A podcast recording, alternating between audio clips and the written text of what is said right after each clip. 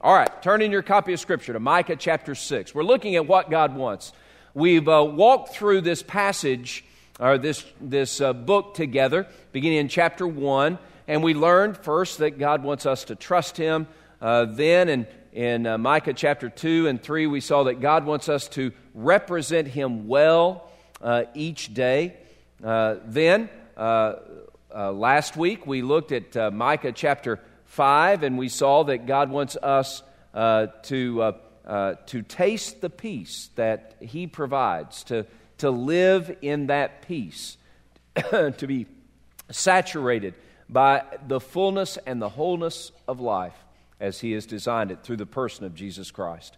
And then today, uh, we're going to see that God wants us to love Him supremely. That's the big picture. Uh, Micah chapter 6, we're going to look at verses 1 through the end of Micah 6 and chapter 7, verses 1 through 7. And we won't spend a lot of time on all of that. Uh, this is the key passage, I believe, in the whole book. Micah 6, verse 8 What does God require of you, O man? Uh, but to do justly, to love mercy, and to walk humbly with your God. Now, I, have quoted that verse several times over the course of these last few weeks because that does ask and answer the key question What does God want? What does God require of you?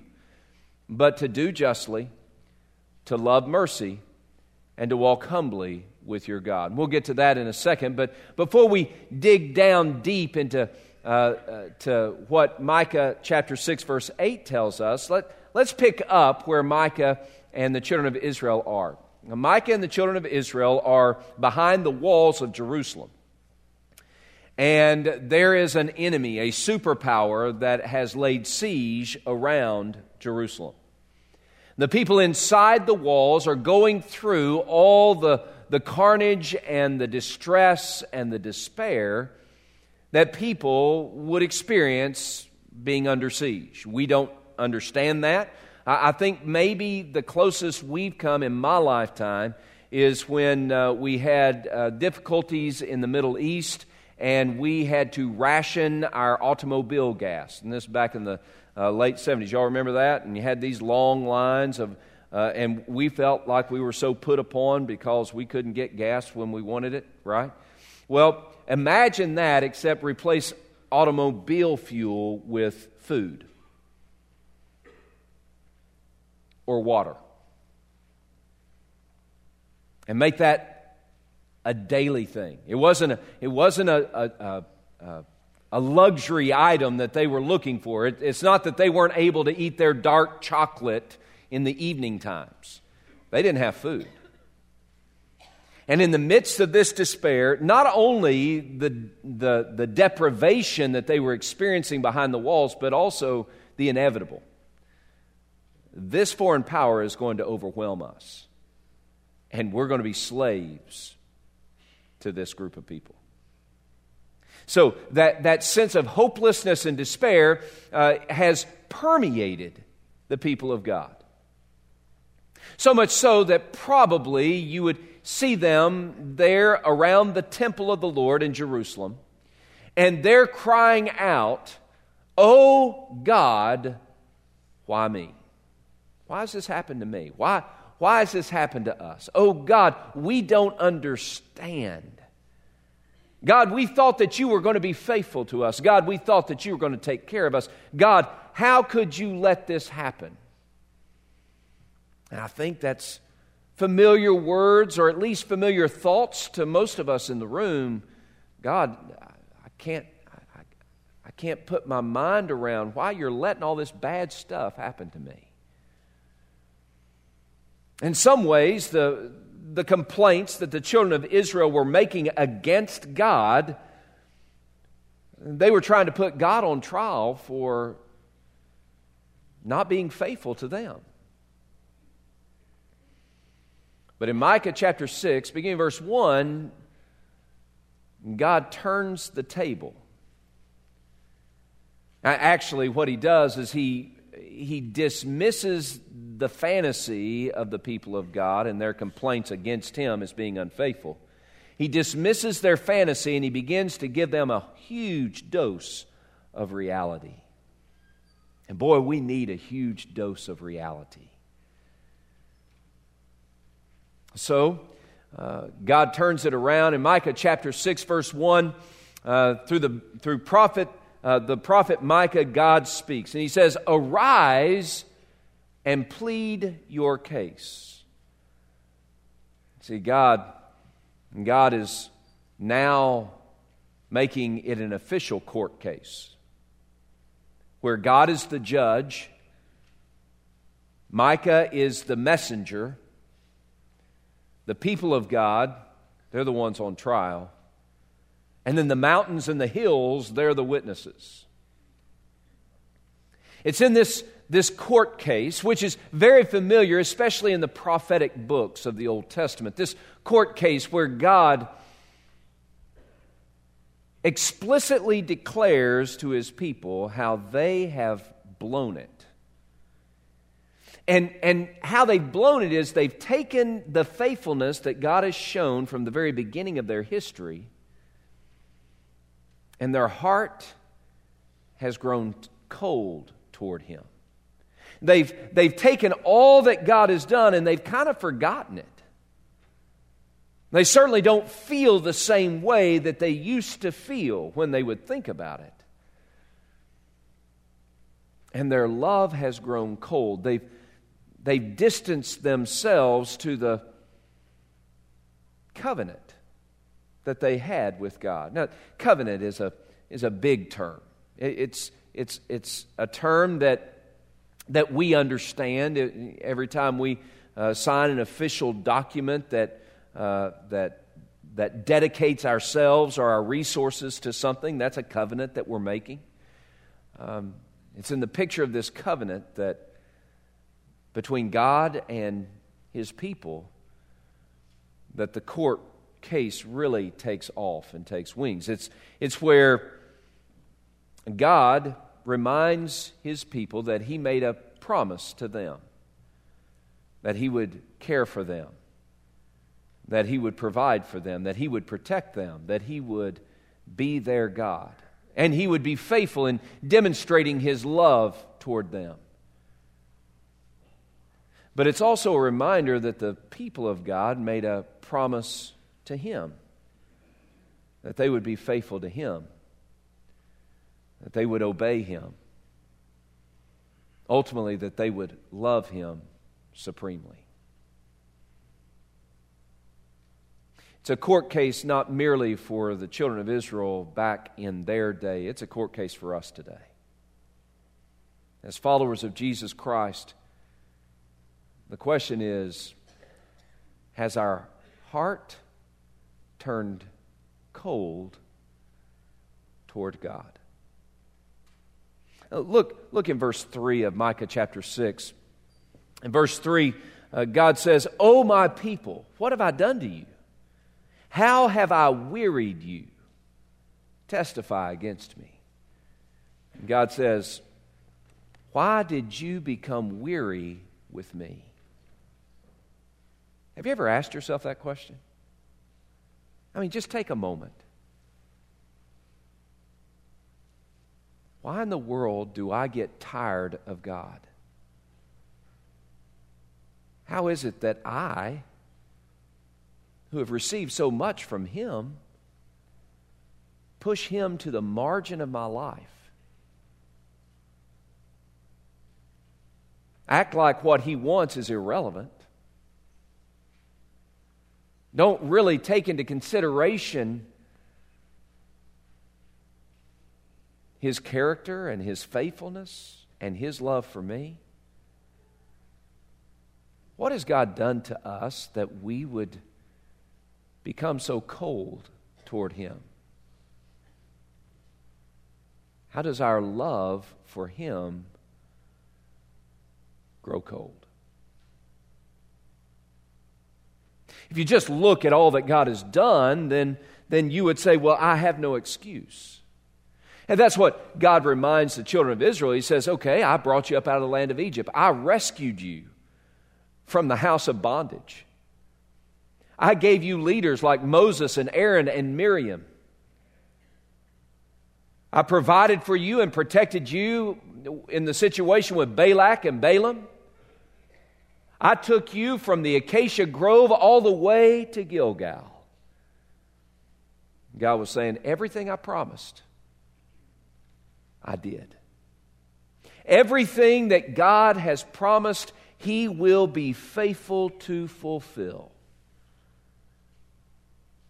The mountains, all the heavens declare, Yes, God has been faithful in His love for His people. And today, if we take a hard look at our lives and our own journey, and if the mountains could talk and the rocks could speak, they would say, Yes, God has been faithful to us. He has loved us. He's loved you and is loving you today. How can our hearts grow so cold? That we would forget God. Well, as Micah continues, he's, he's presenting the court case, and, and God says, Now, you, you want to testify against me? Testify against me. And, and, uh, and he rehearses again what he had done, what he has done in, in his rescuing love for his people. And then we hear Israel speak. And their response hints at sarcasm, but also misses the point completely. I, I, want you to look at verse 7 and 8. They said, or verse 6 and 7, what, what, With what shall I come before the Lord and bow myself before the high God? Shall I come before him with burnt offerings, with calves a year old? Will he be pleased with thousands of rams, 10,000 rivers of oil?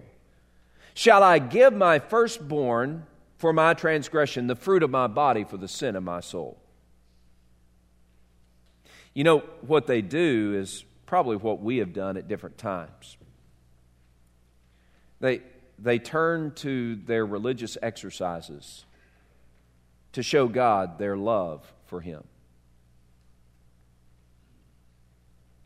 Oh, God, don't you see how, how, how much we've given you? We've taken, uh, we've taken from our herd and we've sacrificed it at the altar. We've taken from our grain and brought it as an offering to you. God, we've done all these things, but, but God, obviously, that's not good enough for you. So let's up the ante a little bit. What do you really want? You want not just one from my herd, you want my whole herd. You don't want just a little bit of my grain. You want vats, 10,000 vats of oil. You, you, you don't want just part of what I have. God, you want my firstborn son. You, you, you, you are, you, God, you're, you're unfair and unjust.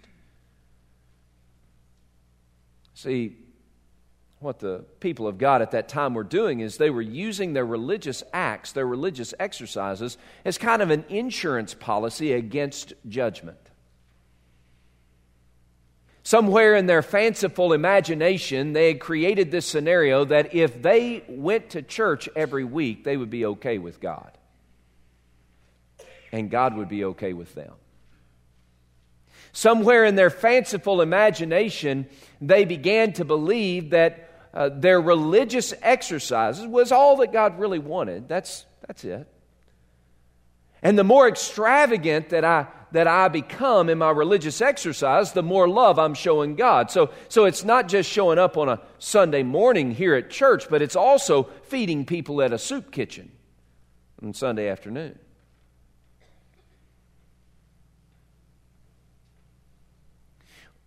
But the problem is, the children of Israel were missing the point. God wasn't looking for their religious exercises, He was looking for their heart.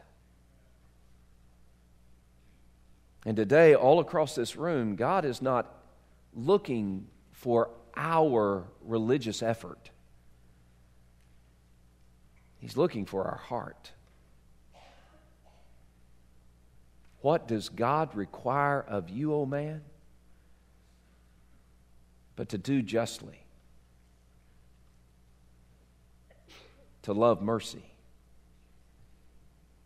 to walk humbly with your God. What does God require? What does God want? Well, Micah 6 8 is a rehearsal again of the terms of the covenant that God had made with his people, the terms of the covenant that he makes with us. The terms of the covenant hear the, hear the, the commands of God and obey them, fear the Lord, and be diligent to obey his commands. The terms of the covenant summarized in Deuteronomy chapter 6, verse 4 Hear, O Israel, the Lord our God, the Lord is one. Therefore you shall love the Lord your God with all your heart, soul, and strength. Jesus picked up that great command, the terms of the covenant, in uh, Mark chapter 12, verse 29 through 31, and he says, Here it is. Here's what God wants. Here's what God requires to love the Lord your God with all your heart, soul, mind, and strength, and to love your neighbor as yourself. These are the terms of the covenant. How can we love God when our hearts have grown cold toward Him? And how can we escape what happens if we remain cold toward God? See, see verses 9 through 16 of Micah chapter 6, they tell the story of what happens if our hearts, as followers of Jesus, if our hearts continue to remain cold toward God, here's what happens. The Lord's voice cries to the city, Wisdom shall see your name. Hear the rod who has appointed it. Are there yet treasures of wickedness in the house of the wicked and short measure that, it, that is an abomination? Shall I count pure those uh, with wicked scales, with the bag of deceitful weights? For her rich man are full of violence, her inhabitants have spoken lies, and their tongue is deceitful in their mouth. Therefore, I will also make you sick by striking you, by making you desolate because of your sins. You shall eat but not be satisfied. Hunger shall be in your midst. You may carry some away, but you, you're not going to save them, the food. And what you do rescue, I will give over to the sword. You will sow, but you will not reap. You will tread the olives, but not anoint yourselves with oil. You will make sweet wine, but you'll not drink the wine. For the statutes of Omri are kept, all the works of Ahab's house are, are done, and you walk in their counsels. That's not good counsel, by the way.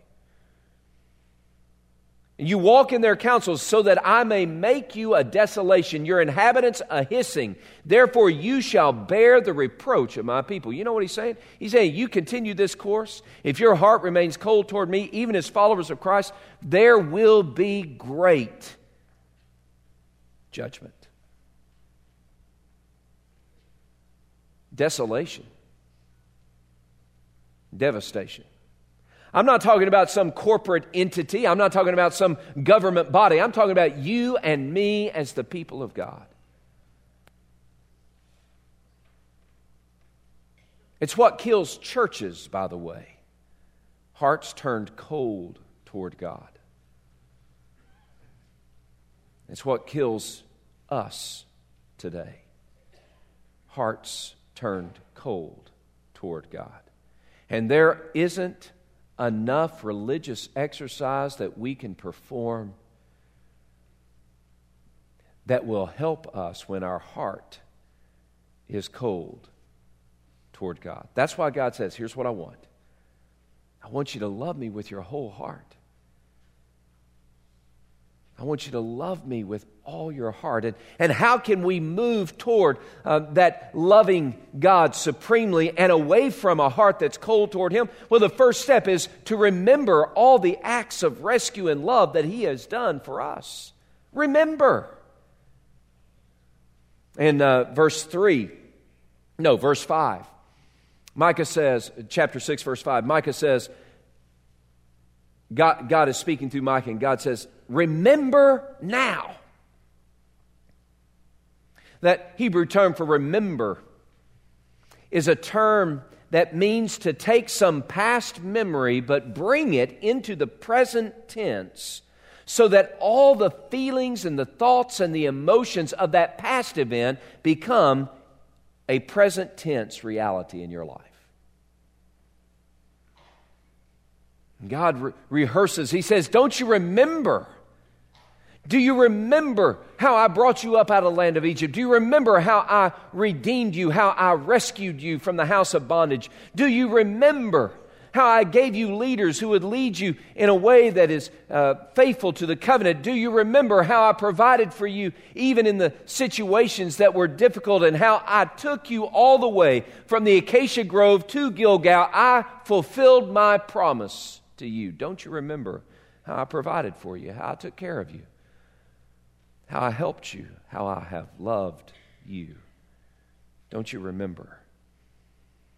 And today, I think for all of us, we have this tendency as followers of Christ to allow the past event of our rescue, the past event of God's great love lavished on us and making us His own children through Jesus Christ we have a tendency to take that past event and leave it in the past, and we fail to bring the memory of that past event into our present so that it comes alive again. Behold, what manner of love the Father has bestowed, lavished on us, that we should be called the children of God. God sent Jesus to demonstrate his love toward us in that while we were sinners, Christ died for us. It is through Jesus, his death in my place for my sin upon a cross. It is through Jesus that I am brought into the family of God, not my religious exercise. But it's through Jesus that God has rescued me. He's paid the price of my rescue with the death of his own son. And I must remember. See, I think that we need to be diligent every day to awaken in our hearts again the feelings and the emotion, the joy that God's rescue has brought to us. Guys, I, I think the more we remember how lost we were before we met Jesus and how hopeless we were before we met Jesus, how, how desperate we were before we met Jesus, how, how diseased and crooked we were before we met Jesus. I think if we remember the pain of being without God and without hope in this world, and then we reflect on, oh, but God in His great love sent Jesus to die for my sin, and, and, we remember the love that God displayed toward me, a sinner, to rescue me, to bring me up out of bondage and, and deliver me from the house of bondage of my sin, when we remember how that our guilt was wiped away in a moment through faith in Jesus Christ, when we remember and allow that past memory to be awakened in our hearts today, how can that but help us be more passionate in our heart for God who has done this very thing? God did not owe you or me salvation. He owed you and me punishment. But in love, He gave us a chance to be rescued. And now I'm set free. And I live a brand new life through faith in Jesus Christ. Do you remember? When we remember what God has done, it changes how we live each day. The more we rehearse and remember that that past event becomes a present reality of my rescue. Living in the joy of my salvation here and now, all because of God and what He's done for me. When I remember, then it leads me to pursue God's heart first.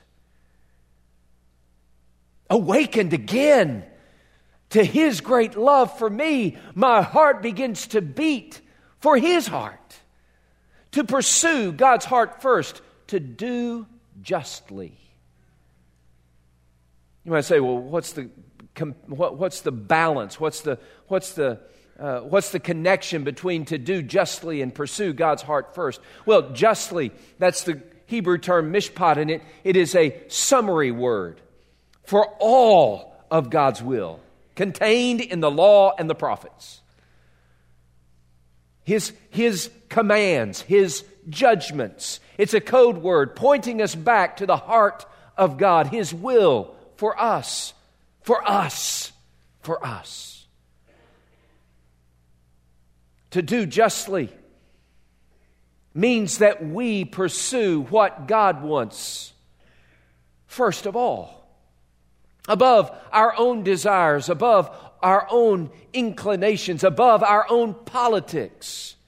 By the way, if I might be political for a moment, to do justly means that we care for the poor and the oppressed in our society. That we do. It's on us. On us.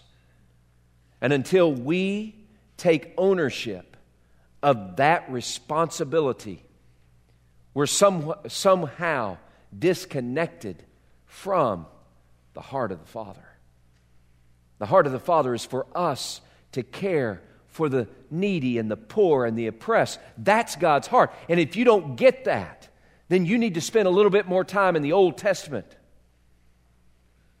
and read what God's heart is unveiled there. See, we, we've got to pursue what God wants.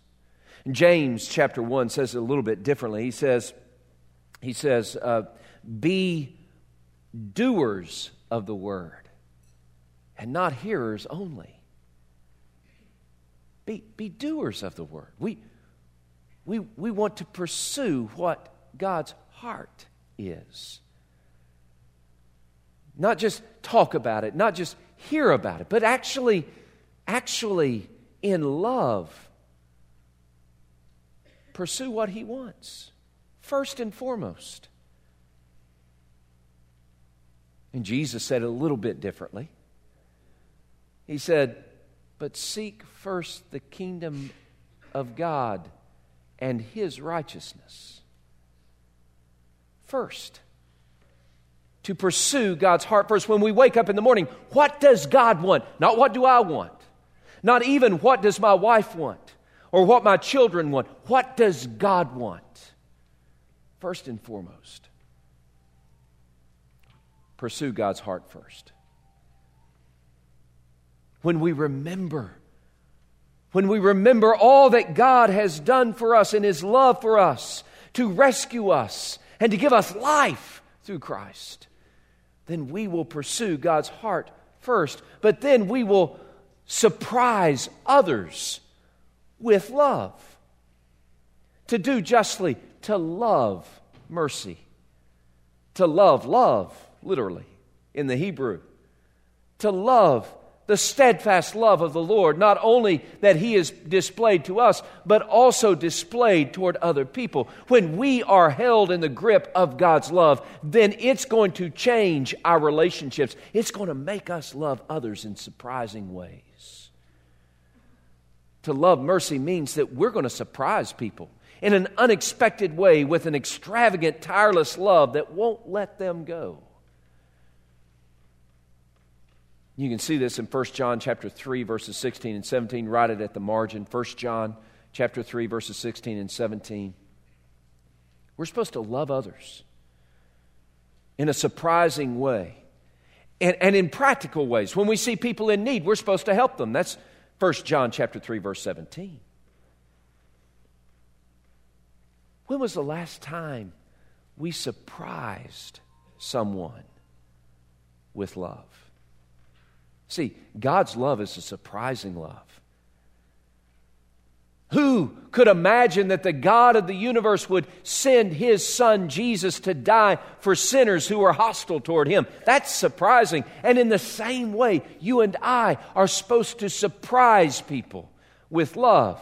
So much so that when we are around people at work or at the grocery store or uh, uh in our community, in our neighborhood, and we love them in surprising ways, it causes them to stop and say, Wow, that's different.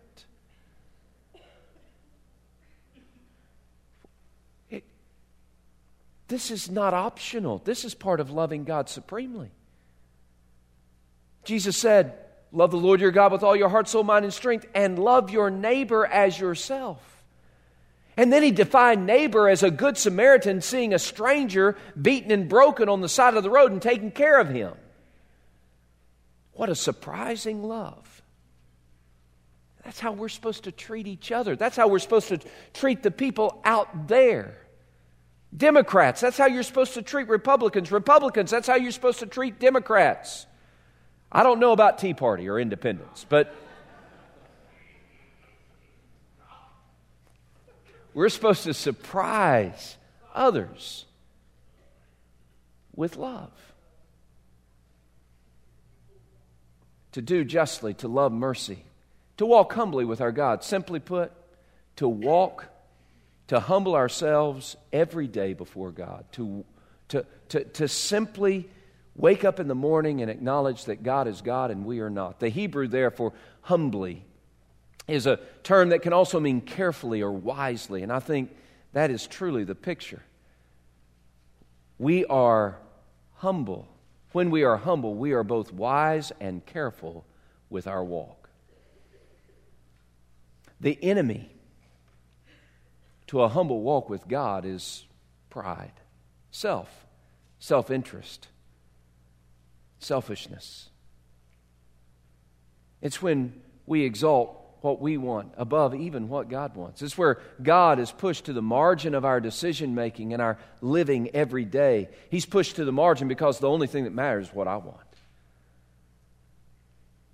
Friends, we cannot love ourselves supremely and love God supremely at the same time. And my fear is that in my life, far too often, I've allowed my affection for myself to supersede my affection for God. And I'm also afraid that in your life, you would have to say the same. See, God resists the proud, but He gives grace to the humble. For us to taste the favor of the Lord, we must, every morning that we wake up, say, God, you are God, and I submit myself to you even when it hurts, even when I don't like it, even when it's painful, even when I feel like it's costing me something. Because after all, isn't that really when love shines brightest? Today, remember God's love for us. Pursue God's heart first. Surprise others with His love and humble ourselves daily before Him. What does God require of us? To love Him supremely. So we end like this we're in the court case. God is the judge, God's word is the messenger. The mountains and the hills and all of heaven and earth, they're the witnesses.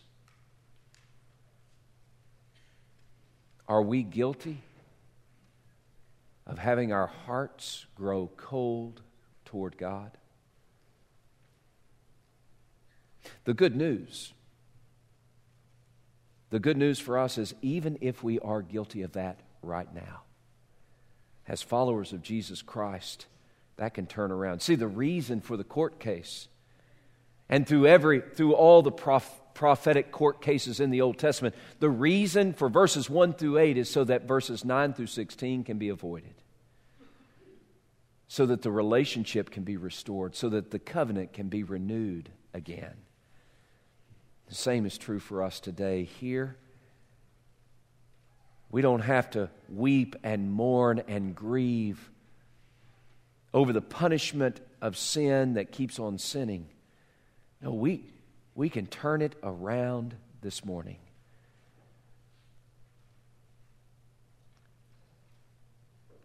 We can turn our hearts toward God again. And He will hear us and He will restore us. And we will live. God wants us to love Him supremely. Let's begin right now.